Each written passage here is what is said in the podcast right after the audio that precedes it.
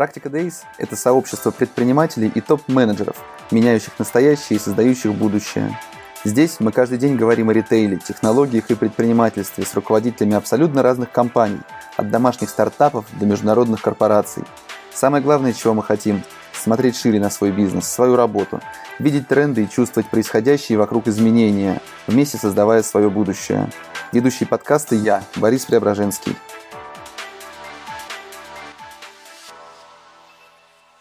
Ну что, мы в эфире. Добрый вечер. Сегодня у нас вечерняя встреча с Сергеем Редьковым, основателем DreamSim. Сергей, привет. Привет. Да, Сергей спросил, можно ли курить кальяны и пить, и ругаться матом в эфире. Я сказал, что в принципе можно. А, единственное, у меня алкоголь закончился, безалкогольный алкоголь, так что придется с чаем а, в эфир выйти. А, Сергей, самый главный вопрос сейчас. Сколько времени мне нужно, чтобы такую бороду отрастить? Э, слушай, ну на самом деле с бородой история продолжилась первоначально года два, наверное, и сейчас вот с декабря я решил ее пододрастить, учитывая, что сейчас никуда особо не выедешь, хотя у нас тут открыты типа салоны красоты, но желания какого-то особо в социум выезжать нету пока что, поэтому, поэтому года три, я думаю, плюс-минус. Так, обалдеть, я надеюсь, что такого длинного карантина у нас не будет. Я на это не рассчитывал. Вот, слушай, расскажи, пожалуйста, как дела у Dream Sim?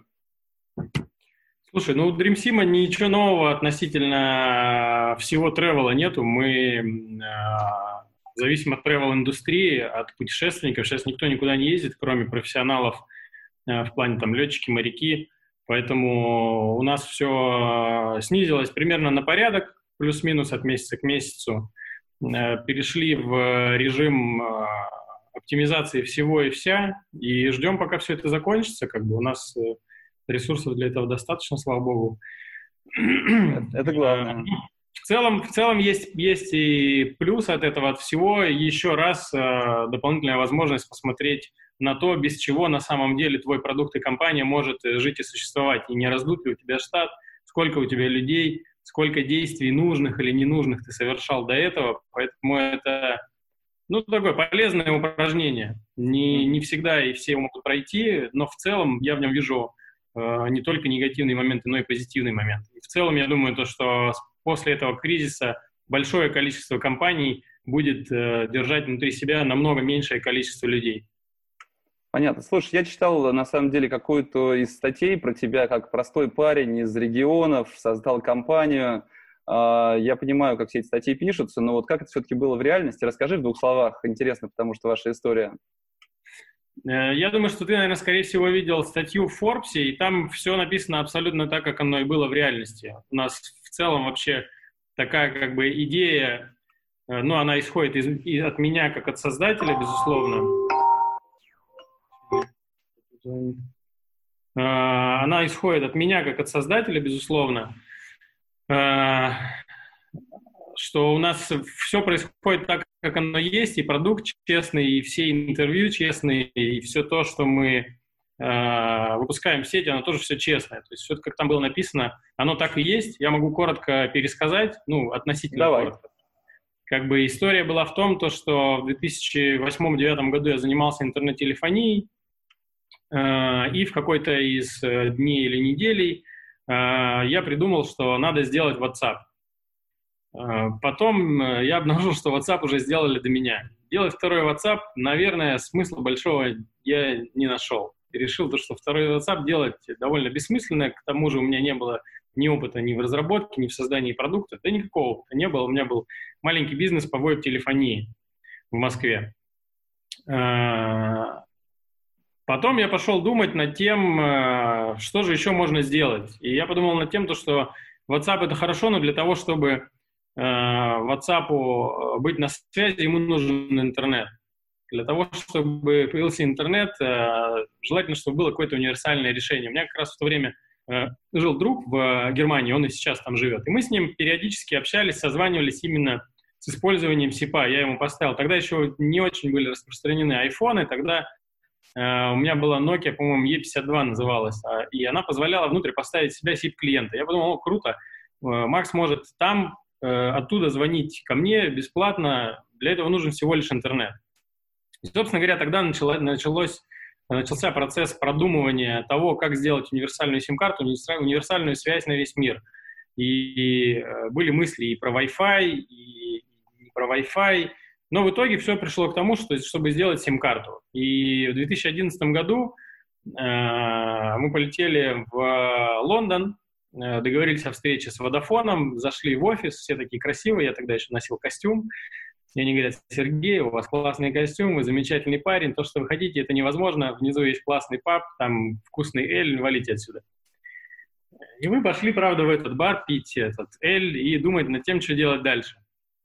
В итоге нашли такие э, партнера э, в лице э, индийской компании Leica Mobile, и с ними в 2012 году попробовали все это дело запустить первоначально для страны Испания, даже не глобально, а решили начать с одной какой-то страны, э, и дальше думаем, добавим как-то остальные страны. Тогда не было понимания ни мульти-имси технологий, ни универсальных сим-карт, как это работает, как это сделать, как это технологически придумать. Просто была идея, в которую мы, ну, я очень сильно верил, что это возможно сделать. Как же роуминг работает, наверное, там ничего сверхъестественного нету, и можно это все сделать за более приемлемые деньги и более разумным способом с точки зрения тарификации самой, прозрачности тарификации, потому что в то время еще очень популярны были истории, когда кто-то куда-то съездил, а потом получил чек, там, не знаю, на тысячи или десятки тысяч долларов за того, что там кто-то где-то мультик посмотрел. Так это до сих пор популярны такие истории. Да, они до сих пор есть, и просто как бы масштаб цифр и изменился, он стал меньше, но, тем не менее, все равно такое происходит периодически.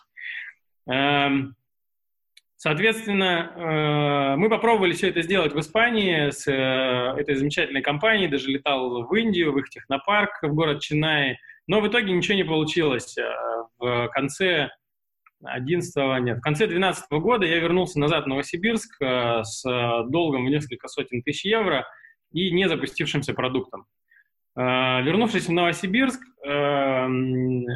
я думал по-прежнему над тем, как все это реализовать, но попутно мне нужно было на что-то жить. И для того, чтобы продумать тот путь, как можно маркетировать такую историю, я задумался о следующем, то, что существует, в принципе, два основных способа развития продукта и получения аудитории. Первое – это платный маркетинг, по большей части, да, когда ты закупаешь трафик, дальше как-то сводишь воронку и получаешь там лиды клиента в итоге. А, либо у тебя есть а, продуктовая стратегия, да, так называемая, когда ты вкладываешь деньги и время не столько в маркетинг, сколько в сам продукт, в создание а, какой-то ценности для пользователя, чтобы пользователь посоветовал тебя другому пользователю. И для того, чтобы проверить, работает ли вообще такая история, я открыл пиццу на доставку, как бы это странно ни звучало. Мне всегда было интересно сделать что-то в общепите. И мы сделали пиццерию, в которой э, мы сделали очень вкусную пиццу. Мы снизили э, стоимость э, заказа там, с 500 рублей до 350, что позволяло заказать одну только пиццу. Мы ограничили круг доставки, чтобы привозить всегда горячую вкусную пиццу. И сделали крутой комплект к пицце. То есть там было там две тарелочки, жвачка, э, зубочистки, соус для бортиков, э, морс, сваренный по старорусскому рецепту. Ну, то есть ты получал все для того, чтобы вкусно, реально хорошо покушать, чтобы у тебя там не заболел живот из-за странных ингредиентов и т.д. и т.п. И такая стратегия, она сработала. То есть у нас, в принципе, не было никакого маркетинга, кроме того, что я там лично обошел около тысячи офисов пешком с флайерами вокруг, заходил и говорил, вот я Сергей, я открыл пиццу на доставку, заказывайте, я вам гарантирую качество, если будет там невкусно, я вам верну деньги. И за, по-моему, почти 10 тысяч пиц э, в течение года нам так ни одну пиццу и не вернули. Тогда я убедился в том, что продуктовая стратегия работает. И попутно разводя иногда пиццу, иногда ее делая, иногда открывая кухню, иногда выполняя все роли, которые там нужны были одновременно, э, я постепенно все равно искал э, партнера, как запустить сим-карту. И в конце 2013 года, э, да, в конце 2013 года я таки нашел этого партнера, мы, на удивление, договорились с этим партнером за полтора часа по WhatsApp. Это был э, голландец, который работал в швейцарской компании, э, которая, у которой была платформа для глобального телекома. И э, в феврале э, мы запустились в ограниченном формате Европы и Испании, э, попробовали использовать продукт, э, начали, начали предоставлять услуги, начали ездить по отелям, не было тогда еще ни приложения, ни саппорта круглосуточного, да ничего не было. Была сим-карта, которая каким-то образом работала, и был мой личный номер, на который люди звонили, писали, если что-то не работало, как-то это было сделано. Ну и была почта, естественно. Э, дальше в 2015 году стало понятно, как работает технология, как оптимизировать тарифы, э, и что нужно приложение, и что нужно изменить модель. То есть у нас была все-таки модель, были какие-то пакеты, Э, в 2015 году мы поняли то, что пакеты не нужны, нужно сделать по мегабайтную оплату с по килобайтным чарджем, то есть чтобы человек платил только за то, что он использовал реально. И на самом деле, когда мы стартовали, у нас тарифы, например, по Европе были от 7 до 10 раз выше, чем они сейчас. И все равно люди пользовались, потому что было понятно, за что ты платишь. Потому что в классической роуминговой модели, к сожалению, я бы сказал так, почти всегда непонятно, за что ты платишь. То есть у тебя есть какой-то пакет, потом ты вдруг не подключил какой-то, э, не знаю, э, какую-то услугу из-за этого тебя поимели, да, в, в плане там чарджей, и ты в итоге думаешь, блин, ну я же и так старался все сделать, а там все запутано специально таким образом, что ты никак не можешь разобраться, как это работает. И мы сделали простой супер продукт, который, которому сделали э, быструю поддержку, понятную доставку, э, и запустились в июне 2016 года, и с того времени проект, э, в принципе, какие-то деньги на маркетинг мы начали тратить только где-то, наверное, год назад, плюс-минус. До этого времени проект рос э, виральным способом. Вот такая краткая история. история. Слушай, ну ты рассказываешь, что все так просто. Взял из Новосибирска, съездил в Vodafone офис на встречу, потом съездил в Индию, причем денег ты потратил прям скажем, не так уж много, потом не получилось, ну, там долг был, потом нашел голландца из швейцарской компании, и вот так вот закрутилось. Огромное количество людей с идеями типа WhatsApp э, там каждый день думают о том, куда обратиться с этой идеей, идеей и там строчат только у себя на Фейсбуке какие-то опусы, свои идеи, каким образом бизнес у них вырастет, что из этого получится. А почему ты, то есть каким образом действовал ты, чтобы найти все эти контакты, выйти на этих людей и провести презентацию, при этом не имея ни денег, ни готового продукта? Это звучит вообще как такой на грани фантастики или бреда. Презентации, по большому счету, какой-то глобальной не было. Ну, я делал, понятно, какие-то презентажки, что-то объяснял, но по большому счету, какие, какие две важные вещи я бы хотел упомянуть. Одна важная вещь, э, э, которую мне сказал, и которую мне, который, скажем так, комплекс, который не комплекс, а какой-то барьер, который, с который с меня снял э, один дядька, произошло это в Барселоне в тринадцатом году, как раз, где я нашел контакт, познакомился с человеком, который познакомил меня с тем голландцем из швейцарской компании. История была следующая. Во-первых, приехав на выставку, я не предполагал, то есть я даже не думал об этом. Я, я свято верил, то, что все выставки, ну, в смысле, я не знал, как они работают, я ехал на выставку, не понимая, что туда нужно купить билет. У меня на всю поездку было в районе 200 евро, а 2012 года здесь осталась машина, и я э, жил в отеле там за 20 с чем-то евро в Лорет де Маре в часе езды. Приехал на выставку, подхожу на вход и говорю, ну, а где, типа, как внутрь пойти, попасть? Я смотрю, там люди какие-то бейджики получают. Подхожу к этому столу, и она говорит, да, все классно, но чтобы получить бейджик, нужно заплатить 700 евро. Я говорю, как 700 евро? Ну, у меня, у меня всего 200. Я, ну, на самом деле, говорю, у меня всего 200. Она такая, ну, я, типа, рада за тебя, что у тебя 200, но вход стоит 700. И другого способа туда попасть нет. Я очень сильно расстроился, безусловно, потому что для меня вообще вся эта поездка, это было там, ну, это, это в целом там была моя, не знаю, третья или четвертая поездка за границу. Э, плюс она всегда, всегда там до определенного момента это были какие-то заемные деньги. Я просто очень верил в то, что я, что я могу это сделать. Не знаю почему. То есть искреннее намерение творить чудеса, я в этом уверен. Я уехал в итоге в горы с этой э, выставки и пошел гулять. Просто ходить, дышать, смотреть по сторонам. И думаю, ну, наверное, мне какая-то мысль придет. В крайнем случае просто посмотрю красивые горы. Поехал, это была гора, где размещен э, один известный монастырь Монсеррат. Гулял-гулял, и я вдруг понял, ну, мне там пришла часа через два э, прогулок по этим горам, пришла идея о том, что зачем мне туда, туда вовнутрь выставки. Ну, то есть все люди, с которыми я хотел встретиться, это примерно там 10 контактов было, которые я нашел где-то в интернете, в LinkedIn, каким-то образом нагуглил. Я ведь могу их позвать наружу. Я написал 10 писем, что, ребята, я бы очень хотел с вами встретиться, но дело все в том, что у меня очень занятой график. Я вот в гостинице напротив, Там были две гостиницы. Одна Конгресс-отель и вторая Фира Барселона, красная такая башня. Эм, я говорю, давайте там встретимся на ресепшене или в баре. И на мое удивление, 8 из 10 человек согласились э, на встречу. То есть первый вывод, который я могу сделать, если ты действительно очень чего-то хочешь, тебе все вокруг будет помогать, а не мешать, если ты в это искренне веришь. И в итоге как бы я встретился с теми людьми, с которыми мне нужно было встретиться, получил необходимые контакты, и после этого поехал на э, конгресс, организовывал вечеринку MTV, и один из тех, с кем я встречался, дал мне пригласительный на эту вечеринку.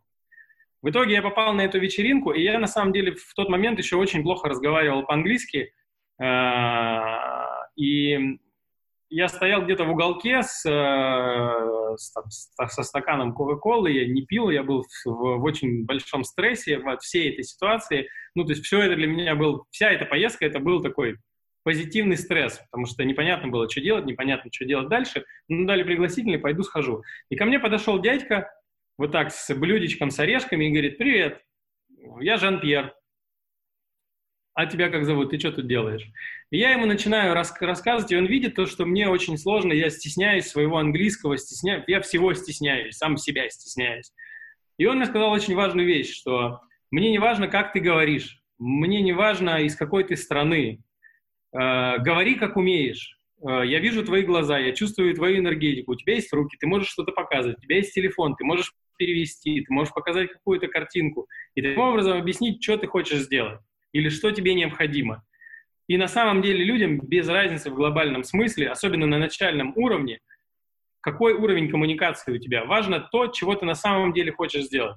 И с этого дня у меня исчез абсолютно комплекс неправильного английского, неправильного потом испанского или каких-то незнания чего-то. И комплекс того, что ты можешь или не можешь обратиться к кому-то вследствие того, что у него высокий чин или большая должность, по той причине, что этот дядька это был вице-президент по оптовым закупкам группы компаний Orange. Ну, то есть для меня это был уникальный контакт, на который, наверное, я бы ну, никогда бы не мог попасть, если бы это не случилось тогда. Ну, в, на том уровне, скажем так. Просто я бы до него не добился сквозь всех секретарш и все остальное. И из этих двух составляющих искреннего намерения и отсутствия стеснения и обращаться к людям любых чинов, потому что на самом деле от того, что ты у кого-то что-то спросишь, он тебе не ответит, ты не потеряешь ничего. Но ты хотя бы попробуешь. Как э, говорил э, актер в «Пролетая на гнездном кукушке», я хотя бы попробовал. И это действительно стоит делать. То есть не нужно стесняться спрашивать, не нужно стесняться того, что ты чего-то не знаешь. Нужно пробовать и верить в то, что ты делаешь. Как бы это, не знаю, пафосно не звучало, но на самом деле даже те же самые деньги, которые я занимал на то, чтобы съездить куда-то, на то, чтобы каким-то образом притворить в жизнь проект, какую-то следующую стадию сделать, эти деньги все равно дают, по большому счету, всегда не проектам. Деньги дают людям. И только если вторая сторона, которой ты пытаешься, по сути, продать себя и свою веру в то, что ты сможешь что-то сделать, только тогда ты эти деньги получишь. А если ты будешь сидеть Э, скажем так, не знаю, трусить сам перед собой, не верить в то, что ты делаешь, но при этом у тебя будет красивая презентация, тебе это никак не поможет. Ты можешь вообще без презентации э, получить и деньги, и нужные контакты, и, и очень часто тебе на самом деле не нужны деньги. Тебе нужно, например, у тебя есть, не знаю, какой-то минимальный MVP твоего продукта, но нет аудитории, не ищи деньги на маркетинг. Найди лучше ту компанию, у которой есть эта аудитория, заставь их поверить в тебя и поделиться с тобой аудиторией. Аудиторией второй стороне будет поделиться всегда проще, чем дать тебе денег. Потому что аудитория для них, она, ну, не условно бесплатная, но она имеет другую несколько ценность, чем выдать тебе реальный кэш. Угу.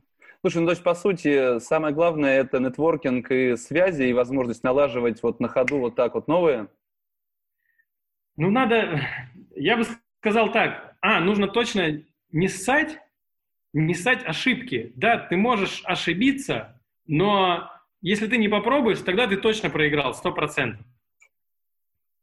Это точно нужно делать. Ну, то есть нужно пробовать. И если ты все-таки до сих пор стоишь и боишься, то ну, сделай какое-то все равно действие, не стой на месте. То есть, когда меня не пустили на выставку, что я делал? Я же не пошел, не купил пиво и не сел на лавочку. Я думаю, ну ладно, не получилось это, ну блин, поеду, посмотрю красивое место, там, может, на свежем воздухе придет какая идея. И так и произошло. Я ходил, гулял, я вытащил себя из стресса той конкретной ситуации, в которой я находился, что я не могу туда попасть, все, то есть у меня клинч в голове в тот момент был. Надо вытащить себя, все, тебе нужно дальше что-то делать, тебе нужно дойти до машины, сесть, пока ты едешь, у тебя начнет мозг прочищаться от, от того затыка, который в тебе произошел. Точно так же и со всем остальным. Если, там, не знаю, тебе нужно сделать свой проект, он все равно состоит из массы маленьких шажков. И какой-то из этих маленьких шажков ты точно можешь начать делать. Ты же, ну, там, я не знаю, ладно, ты не программист, но ты можешь попробовать найти программиста, можешь попробовать обучиться, можешь попробовать найти какую-то запчасть от своего проекта, которая уже сделана. Там, не знаю, условно тебе нужно сделать, допустим, ты захотел сделать консьерж-сервис. Тебе не обязательно пилить свою платформу консьерж-сервиса. Ты можешь, а, сделать группу в Телеграме и написать, я теперь здесь готов всем помогать, и пытаться начинать что-то делать. Если ты это будешь делать хорошо, тебе помогут и сделать платформу, или направить тебя в то место, где на, на базе чего это можно сделать. Или ты можешь прийти к какой-то, не знаю, CRM-системе и сказать, я хочу делать вот такие штуки, я буду сам сначала это делать, потом буду набирать людей, но мне негде.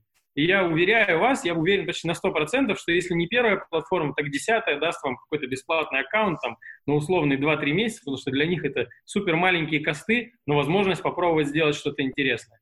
Угу. Я с тобой совершенно согласен. Я для себя сколько-то уже лет назад, знаешь, когда была задница полная, то есть было там дел много, а при этом как-то перспектив не видно, и ты занимаешься в какой-то просто э, в круговороте повседневных дел крутишься, я понял, что самое главное в какой-то депрессии или когда что-то не получается, просто не останавливается, есть список дел. Ты берешь и все эти дела по списку делаешь. Попутно появляются новые, что-то раскручивается, Э, развивается, получается. И самое главное, просто не останавливаться. В этом плане, слушай, как ты оказался в Барселоне в итоге? Я от эфиров э, твоего замечательного диджея вот, тащусь, когда там с видом на горы, красивые такие, этот вид, э, музыка играет, включаем периодически, когда застаем их. Э, это очень здорово, я сам рассматриваю Испанию в том плане, что проводить там побольше времени, но как у вас получилось, как получилось построить бизнес? Э, понятно, что он такой гео, геонезависимый, но все же, как перебрались туда? Во-первых, давай на «ты», мы с тобой да, договорились. Так мы на «ты» с тобой разговариваем. «Вы» я имел в виду с семьей. Не, а я перебрался сюда один сначала. А, -а, -а. Я жену здесь нашел. И я до этого еще хочу такую маленькую ремарку сделать про то, что нужно начинать что-то там вставать и делать, если ты боишься какого-то движения. Есть еще важная такая штука, что э, невероятно сильно помогает э, двигаться вперед э, какая-то системность. То есть для того, чтобы тебе прийти к большой э, цели, тебе нужно системно выполнять маленькие цели. И самое первое, что я всегда делаю, когда у меня начинается какой-то затуп, или я поймал какое-то Э, не знаю, режим расслабления, это, а, начинать вставать рано в какое-то одно время и делать какие-то, э, ну, не знаю, ритми, э, системные действия или ритуалы, да, как их любят называть. Например, встать и, не знаю, 15 минут утром прогуляться. Просто выйти на улицу, прогуляться, вернуться, покушать и, и делать это изо дня в день. Как только ты научишь, сможешь заставить себя делать даже простую такую вещь, как вставать каждое утро в какое-то время, или там, не знаю, какой-то рейндж, да, там, плюс-минус там, полчаса, тебе будет легче себя заставлять делать э, какие-то другие вещи также системно. Теперь про переезд. Э, когда я жил в Новосибирске, до поездки в Лондон я никогда не был за границей. Ну, я ездил один раз в Минск, но я не считаю это особой за границей, это плюс-минус одна страна. Э, но всю свою жизнь сознательную и в Новосибирске, и там пару лет в Москве я не ощущал себя, что это мое место для жизни. И более того, э, я почему-то был уверен внутри, то, что мои дети, которых у меня еще не было на тот момент, э, заслуживают какой-то другой среды. Другой среды с точки зрения взаимоотношения государства и людей, взаимоотношения людей и людей, компании и людей. Ну, то есть в целом немножко другой среды. И внутри себя я поставил такую мини-цель, что я точно перееду каким-то образом, не знаю как, ну, то есть буду там, я готов был жить, не знаю, в комнате, в хостеле, где угодно, но мне нужно было совершить опять вот этот маленький шажок, и оказавшись уже в этой среде, я уверен был, что я найду какие-то способы там и улучшить свою жизнь, и наладить, и встретить свою жену, и все остальное. И опять же, это искреннее намерение, я уверен в том, что искреннее намерение творит чудеса. То есть, если ты во что-то неиссякаемо веришь в своей голове, все вокруг тебе будет помогать. Не знаю, разные люди называют это по-разному, там, вселенная, пространство, как угодно. Если ты будешь, если у тебя вот этот фейерверк в, в одном месте горит, все тебе будет помогать вокруг. Поэтому 14 э, февраля я переехал в Барселону, как раз вот как бы перезапускать. Э, а 7 марта я встретил свою жену, с которой мы списались во ВКонтакте, я у нее спросил, типа, где, где может, посоветуешь какую-то языковую школу, в которую я сходил в итоге два раза и так и не учил ни в какой школе испанский. И мы встретились, и с того дня, в принципе, мы не расставались. Ну и я всегда верил то, что у меня будет э, там та жена, которая у меня есть сейчас, моя любимая богиня, э, которая, благодаря которой, благодаря вере в меня, которой э, случился и Dream Sim, и бизнес, и жизнь э, за рубежом, и все остальное. Я абсолютно уверен в том, то, что за любым успешным мужчиной всегда стоит еще более успешная и сильная морально женщина. Ну, вот такая у меня вера. И, соответственно, после этого мы встретились и начали судорожно рожать детей одного за другим. Сейчас у нас пока что трое детей. Э, и так здесь и обосновались. Как бы были разные моменты. Э, супруга моя, познакомившись со мной и согласившись на то, что мы будем вместе, переехала ко мне в комнату в 12 квадратов, в съемную, даже не в квартиру. И мы потихонечку-потихонечку э, начинали делать то, что делали. Ездила со мной в отеле, стояла с роллапом, тогда еще другого бренда, проекта. И даже когда у нас не случалось ни одной продажи сим-карт, она все равно говорила, ну, ничего, в следующий раз получится. Хотя откуда ей знать, получится у нас или нет? Она вообще была беременная, нам нужно было переезжать в какую-то квартиру. Но верила в меня, я это чувствовал, то, что она в меня верит, и не оставлял себе шанса, скажем так, обделаться и не сделать. Ну и так получилось сделать. Слушай, ну, жена — это самое главное. Я с тобой совершенно согласен. Давай этот тост за замечательных жен, да? Да, это точно. Чин-чин. Вот. Э, слушай, ты сказал про то, что сейчас время такое замечательное для того, чтобы, может быть, переосмыслить свой бизнес, э, переосмыслить какие-то косты. Или запустить новый. Да, или запустить новый. Нет, меня в том плане интересует, что ты сказал, э, имея финансовую возможность, просто затаиться ты целенаправленно копил деньги на, на такой черный день или просто имеешь какие-то накопления, полученные в результате этой деятельности, которые позволяют э, платить зарплату, поддерживать компанию в ожидании того момента, когда путешествия вновь откроются. То это осознанный шаг какой-то или ты просто вкладываешь свои деньги в компанию? Сейчас это вкладывание денег, безусловно, и в целом не так много. То есть мы, мы безусловно, очень сильно провалились, но э, но у нас э, нет огромной, то есть у нас до сих пор есть все равно оборот, нами пользуются там пилоты частной авиации, пилоты грузовых самолетов, э, морских э, суден, люди, которые все равно до сих пор еще перемещаются по миру.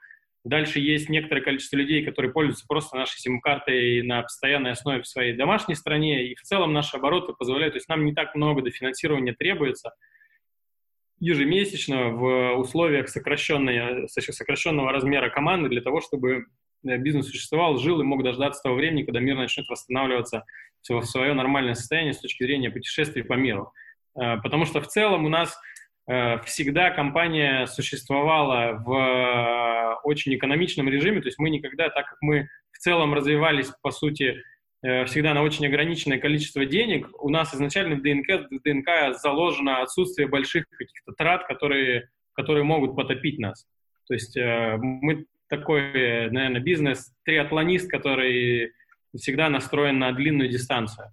И это нам здорово помогло. Ну и плюс мы всегда существовали в формате э, удаленной работы, то есть у нас, в принципе, мы только в этом году, в январе, э, открыли первый свой офис, и в марте его закрыли. А до этого у нас, в принципе, никогда, можно сказать, и не было офисов, и не было какого-то места, где все бы люди сидели в одном месте. Мы всегда существовали в удаленном формате. Слушай, ну как тебе не завидовать? Ты говоришь, специально выбрал локацию внутри в помещении, а не с видом на горы, чтобы тебе не завидовали, а теперь рассказываешь так, что, извини, зависть все равно. Светлая, черная, но я уверен, что у многих просыпается. А, а, вопрос еще. В текущей ситуации предпринимателям, у которых не накоплены какие-то деньги, которые позволят профинансировать компанию, дождаться выхода, с твоей точки зрения, все-таки лучше срезать все затраты и ориентироваться на то, что текущий объем продаж, текущая ситуация сохранится, как будто она сохранится навсегда, или все-таки э, пытаться искать деньги и именно использовать кризис как возможность, э, гордо подняв флаг и двинуться вперед на штурм большей доли рынка. Ты вообще рисковый? человек... Одно другому не мешает?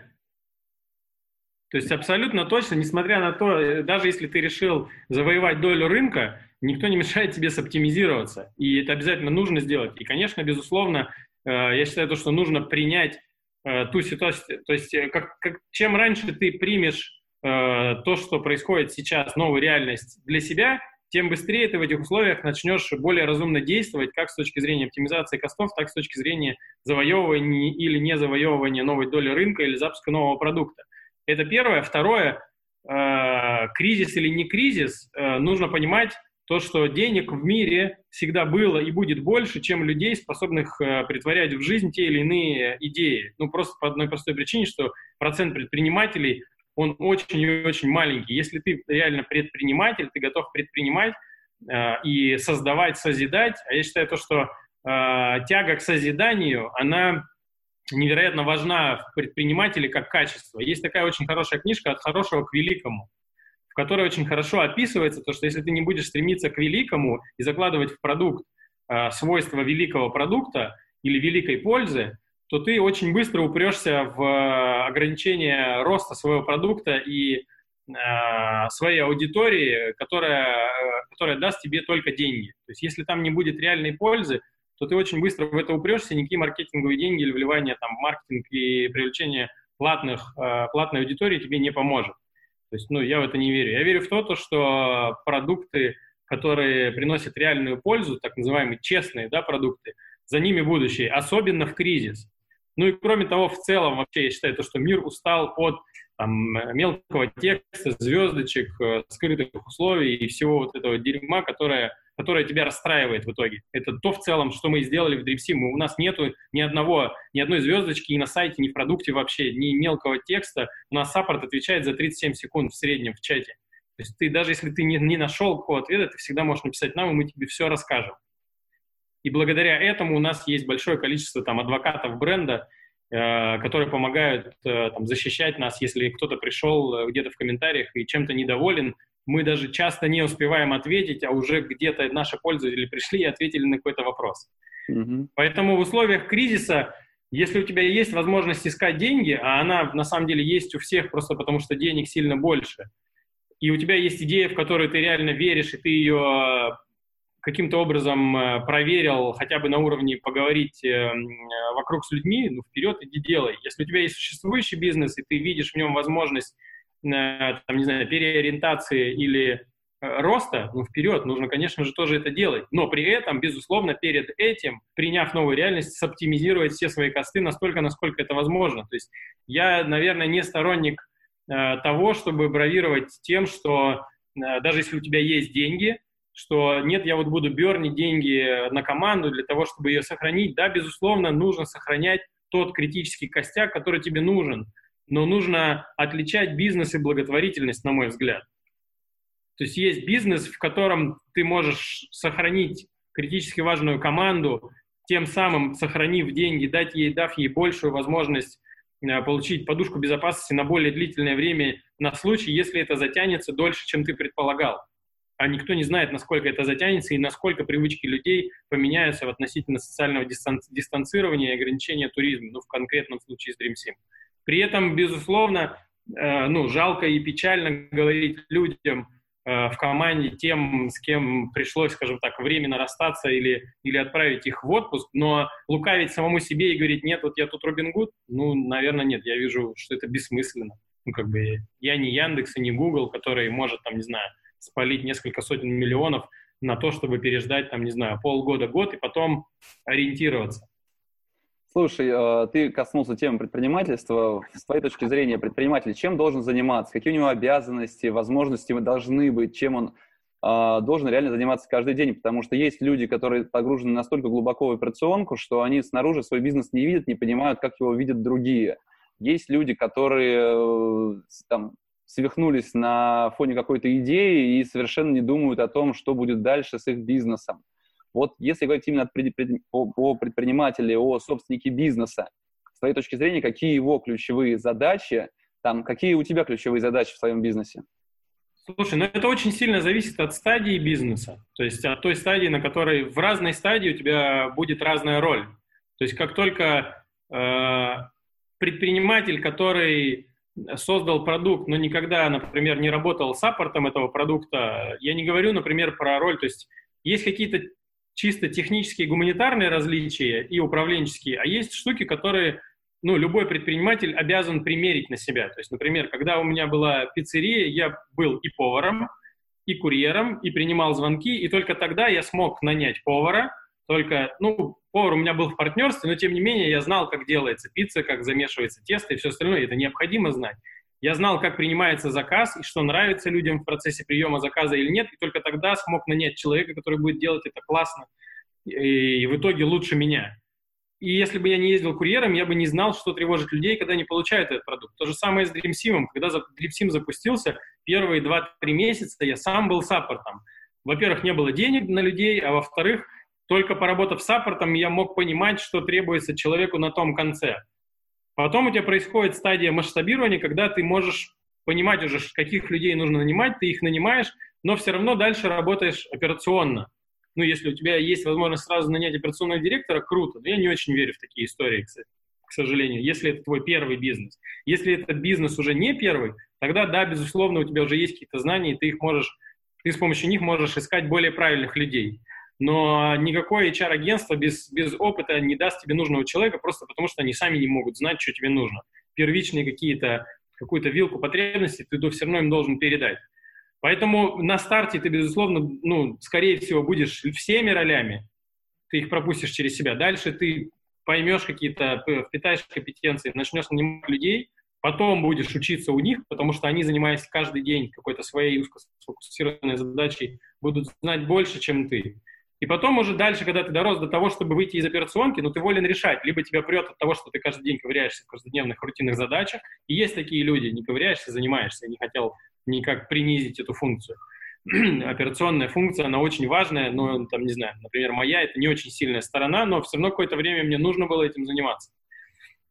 И дальше ты волен решать, либо ты занимаешься визионерством и развитием продукта как продукта, и тогда ты, по сути, должен будешь больше слушать и чаще обращать внимание на то, что нужно пользователям, и со стороны продукта с обратной ее стороны, со стороны использования, со стороны предоставления. И через, пропуская через себя знание, как это работает, доносить изменения в команду для того, чтобы улучшать продукт. А, либо ты не делаешь этого, и продукт перестает развиваться, либо ты нанимаешь кого-то, кто будет заниматься этим. А, например, относительно недавно меня пригласили на стратегическую сессию в компанию, а, которая занимается разработкой, в качестве клиента.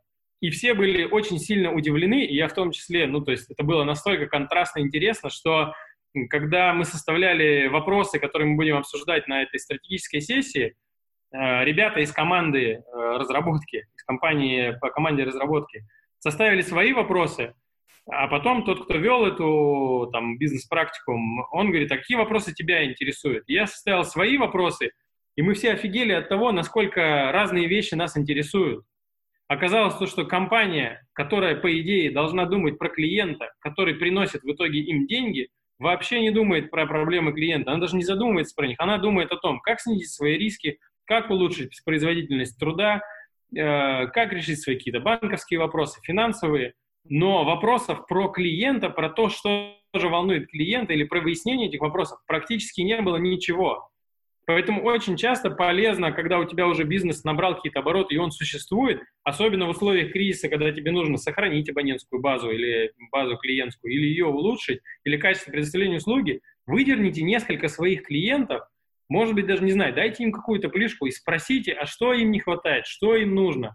Если вы это делать будете регулярно, а не только в кризис, то качество вашего продукта и развитие вашего продукта 100% будет улучшаться, и точно вы будете впереди тех, кто этого не делает. А делают это реально единицы. У меня одни друзья сказали, что у нас такое количество звонков записано, мы можем взять, прослушать э, эти звонки и, в принципе, поймем, что нужно нашим клиентам, смысл нам тратить деньги, собирать где-то в ресторане тусовку какую-то из этих клиентов, обсуждать с ними, если мы и так все это можем получить. А убедить, что стоит это сделать, не получилось. Ну, может быть, посмотрят сейчас это видео, еще раз вернуться к этой затее. В звонке нету диалога, в этом же проблема. Да, ты, может быть, выслушаешь, но ты не можешь задать неуточняющий вопрос, не обсудить это. Ну, ты там что-то услышишь, интерпретируешь это по-своему, но ты же не можешь валидировать этого с клиентом. И в этом, в этом весь цимус диалога, когда ты можешь поговорить с человеком и реально докопаться до того, что же тебе нужно изменить, чтобы стало лучше. А, ты как предприниматель, как строишь свой день, чем занимается Сергей Редьков э, в своем предпринимательстве? Смотри, я считаю то, что э, критически важно для предпринимателя и для руководителя находиться в ресурсном состоянии. Поэтому первое, что тебе нужно делать, как предпринимателю, на мой взгляд, это прислушиваться к своему состоянию. Ну, то есть чувствовать себя. Ты, ты находишься в, в энергии, не в энергии. Э, у тебя вообще есть силы делать то, что ты хочешь, или вернее то, что тебе нужно? И хочешь ли ты делать то, что тебе нужно? То есть, а, сто процентов нельзя, невозможно и дико неэффективно делать то, что тебе не нравится. Да? Как сказал один какой-то там умный человек, не помню, как его зовут, найди то, что тебе нравится, э, делать, и ты, тебе больше не придется работать ни дня.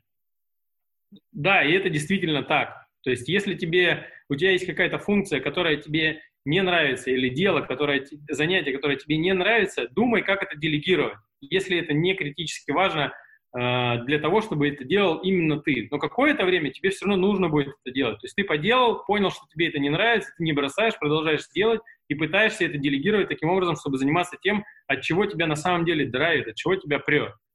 А для того, чтобы у тебя были силы на это – тебе, безусловно, нужно заниматься и своим здоровьем, и режимом дня, и тем, чтобы ты просыпался в нормальное время, и в то же время нужно прислушиваться к себе и не насиловать себя. То есть если ты проснулся утром, и ты понимаешь, что ты не доспал, или, не знаю, у тебя болит живот, ты плохо себя чувствуешь, э, иди исправляй это.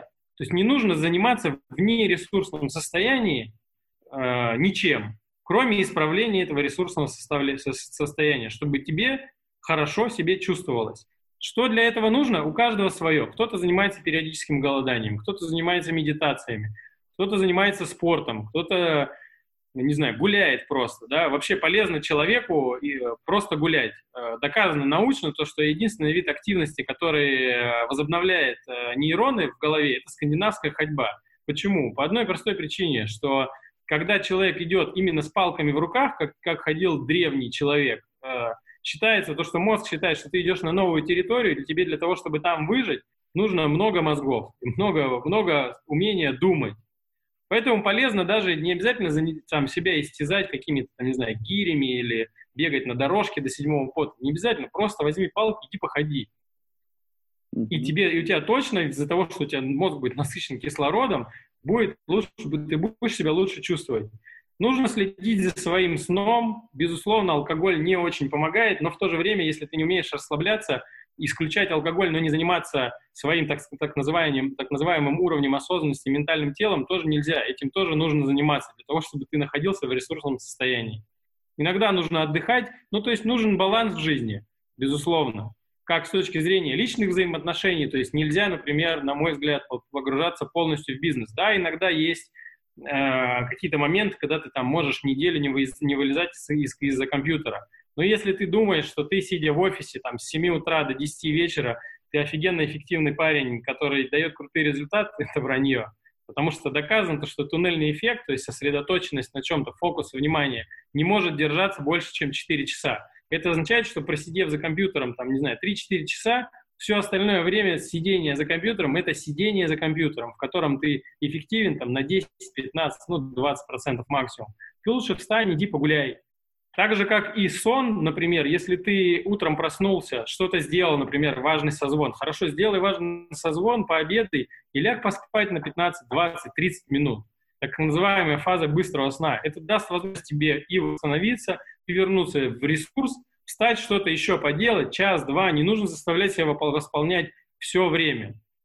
Ну, не знаю, слушайте себя, чувствуйте себя. Не знаете на что-то вопрос, э, ну, ответа на какой-то вопрос, напишите в том же Фейсбуке. Чуваки, а я вот, не знаю, не высыпаюсь, что вы делаете? А я бегаю, а я на иголках лежу, а я растягиваюсь по утрам. Например, у меня вот сейчас э, за время карантина я все равно активности стало меньше, потому что там все равно дойти до машины, дойти до парковки, пройтись по городу. Ты все равно больше двигался раньше. Хотя я живу за городом, и у меня нет никаких ограничений в этом, но паттерн поменялся, а новые привычки не сформировались. У меня стала болеть, поясница. Я в итоге выяснил очень интересный курс э, упражнений, э, которые помогают тебе на скручивание, на растягивание, на укрепление мышц спины. И очень важно, конечно, оборудовать правильно свое рабочее место с правильным стулом, который там будет не S-образным образом держать твой э, позвоночник, а ну не C, а S, наоборот, то есть более стабильным.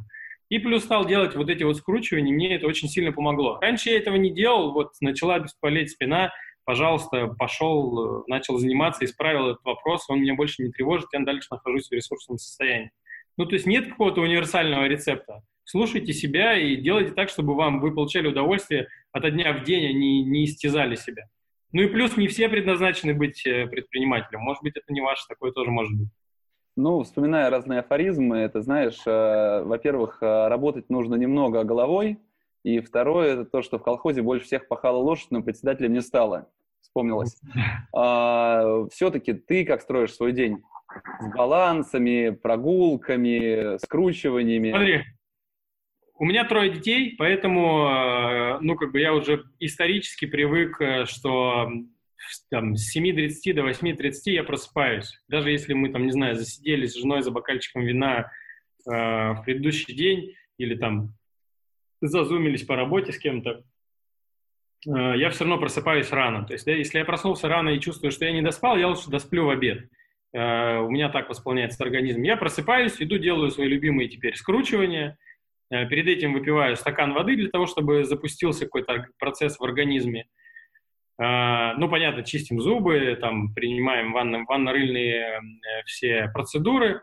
Завтракаю, иду, разгребаю почту, проверяю все метрики ключевые по бизнесу, которые были, которые произошли за прошедший день если ничего критичного нету, то а, приступаю к тем задачам, которые запланировал. В принципе, каждый день плюс-минус имеет, э, там, не знаю, 3-4 ключевые задачи. И еще я пришел к тому, то, что я не перегружаю день большим количеством задач. То есть лучше делать системно, но, э, там, не знаю, 2, 3, 4 задачи в день, чем накидать 10-15 и думать, что ну тут 15 минут, там 15 минут – Нужно не забывать то, что переключение между задачами заставляет тебя перефокусироваться, это занимает большое количество времени и снижает эффективность решения задач.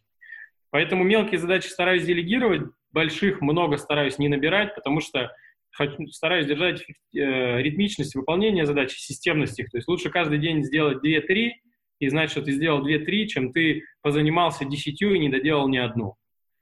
В течение дня обязательно у меня есть какой-то выход на свежий воздух. Сейчас э, у меня э, два, два из э, трех сыновей сели на мотоцикл, и мы с ними выезжаем, я сажусь на велосипед, и мы уезжаем в лес, у нас есть там трек, и мы проезжаем там час, полтора-два, с ними ездим по лесу, возвращаюсь назад, это происходит после обеда, возвращаюсь назад после этого компьютер, смотрю, что произошло за день, требует, не требует моего внимания – какие-то созвоны, как, например, вот сейчас. Э, после этого э, иду, провожу время с супругой, и вечером опять провожу время с семьей, э, готовлюсь ко сну, может быть, иногда что-то посмотрю, что-то почитаю.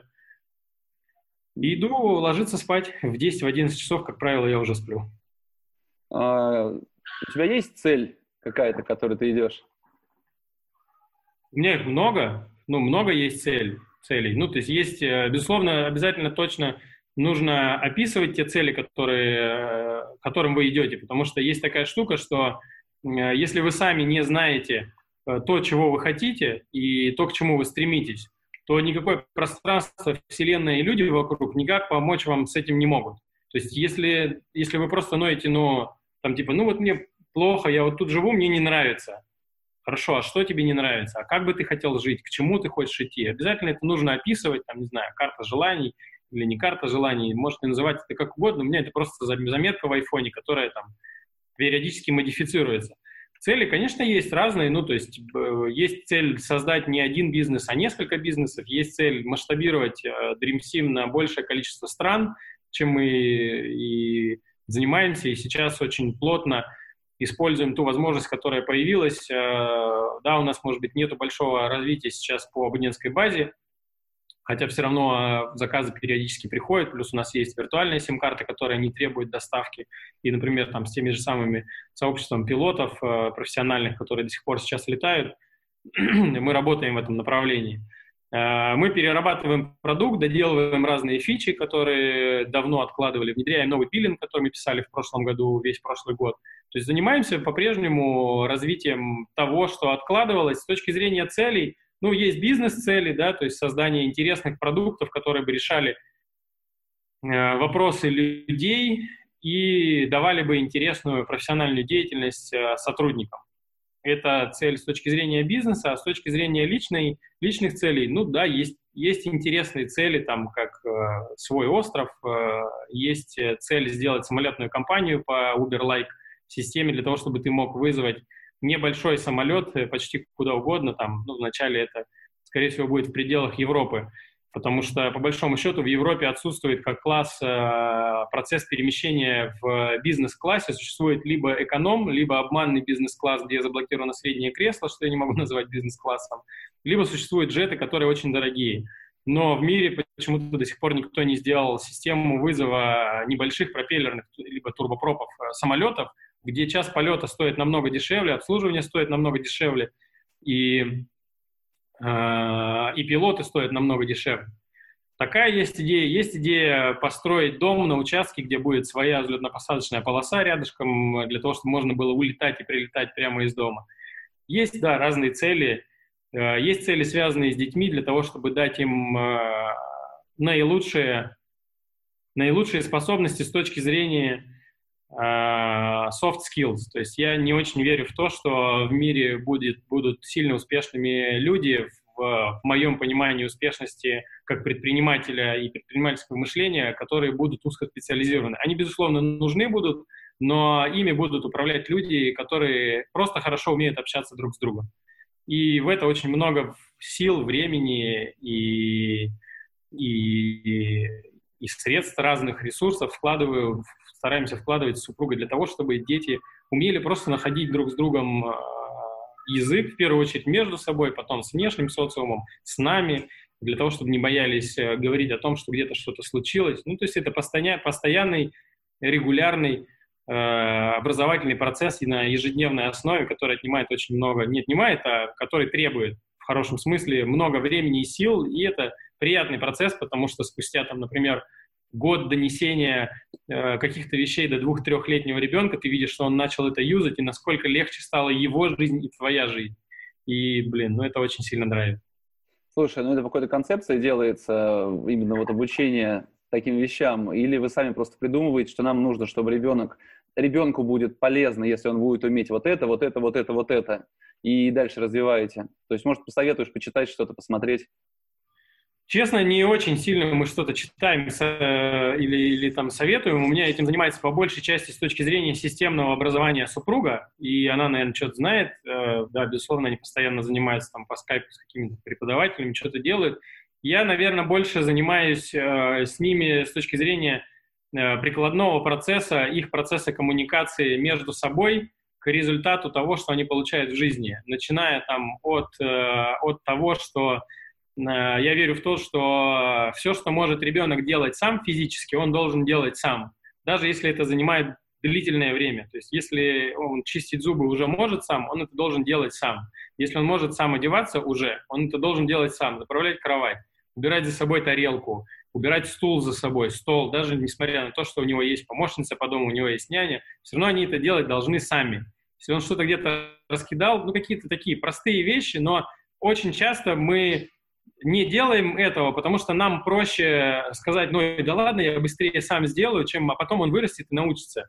Во-первых, да, он, может быть, научится, но он это сделает намного позже, и получается, он в, к тому времени, когда он научится, он будет обладать намного меньшим количеством скиллов и намного меньшей обучаемостью. То есть, если мы ушли в лес и, там, не знаю, ему тяжело тащить что-то, если у нас еще есть возможность вернуться назад, оставить это, меньше погулять и вернуться в лес или вообще в него не вернуться, нужно сделать именно это.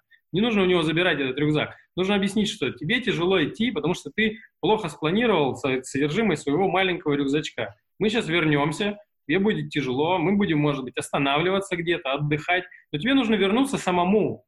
Тогда у человека будет формироваться ответственность за то, что он делает и за решения, которые он предпринимает.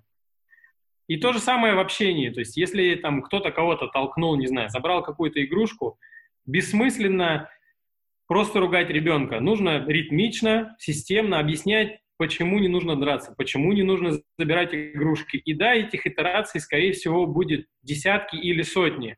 Но в тот момент, когда он придет к тому, что он в конце концов не заберет, а скажет, или будет научиться договариваться, он получит такой, ну, такой супер скилл, он будет себя чувствовать супер человеком. И каждый следующий, каждый следующий навык ему будет даваться еще легче, еще легче, еще легче. И чем раньше вы начнете этот процесс, безусловно, для родителя это более сложно. Но мы для себя выбрали такой путь, то что да, это сложно, но, блин, это интересно, и нам потом будет проще. То есть наши дети станут э, более скилловыми э, намного раньше, чем если мы это будем делать за них. Но нам для этого нужно будет потрудиться. Но зато раньше мы сможем их оставлять дома, ездить, тусить, балдеть и с ними развлекаться вместе. Слушай, ну это очень здорово. Мы пытаемся внедрять, ну тоже, тоже ряд каких-то скиллов, которые будут детям просто очень полезны, а, объясняя, что во всем можно договориться. Ты давай со мной договорись сначала, вот построй взаимодействие со мной и договорись. В какой-то момент получается так, что вроде не хотел чего-то делать, а делаешь то, что нужно было ребенку, потому что он подошел, правильно все сказал, объяснил почему, как, что, провел презентацию и хлоп, ты уже пляшешь под его дудочку. Это прям такая радость и кайф от этого невозможный, от того, что ты вот этому научил, что хочется и дальше, Или и дальше, и дальше. За стола. Встаешь из-за, из стола, и, допустим, помощница по дому убирает твою тарелку, а тебе сын говорит, папа, а что, ты сам-то не можешь, что ли, тарелку убрать? И ты думаешь, ну, научил на свою голову, и понимаешь, что, что удалось. Понимаешь, и соглашаешься. У меня мама так говорит, что, не знаю, радоваться, что сын такой умный, или в лоб дать, что учит. Вот, про меня. Точно радоваться. Да, конечно. Вот, что, Сергей, спасибо большое, что нашел время присоединиться. Очень интересно. Если раньше я просто тащился, наверное, от того, чем ты занимаешься, сейчас я совершенно искренне восхищаюсь и надеюсь, еще в Испании пересечемся. В прошлый раз не удалось, но в Барселоне буду, из Валенсии доеду. Обязательно увидимся, кальянчика покурим. Спасибо тебе большое и удачи тебе. Буду ждать. Да? Спасибо большое за интересный диалог и за интересную беседу. Интересные были вопросы и интересные темы удалось обсудить. Спасибо большое. Давай, пока. Спасибо. Всех благ. Напомню, это был подкаст «Практика Дейс», а меня зовут Борис Преображенский. Если вам понравился выпуск, поставьте оценку и оставляйте комментарии. Пишите, какие темы вам интересны и кого позвать в гости в следующий раз. «Практика Дейс» выходит в прямом эфире каждый будний день у меня на Фейсбуке. Еще видеозапись эфира удобно смотреть на YouTube.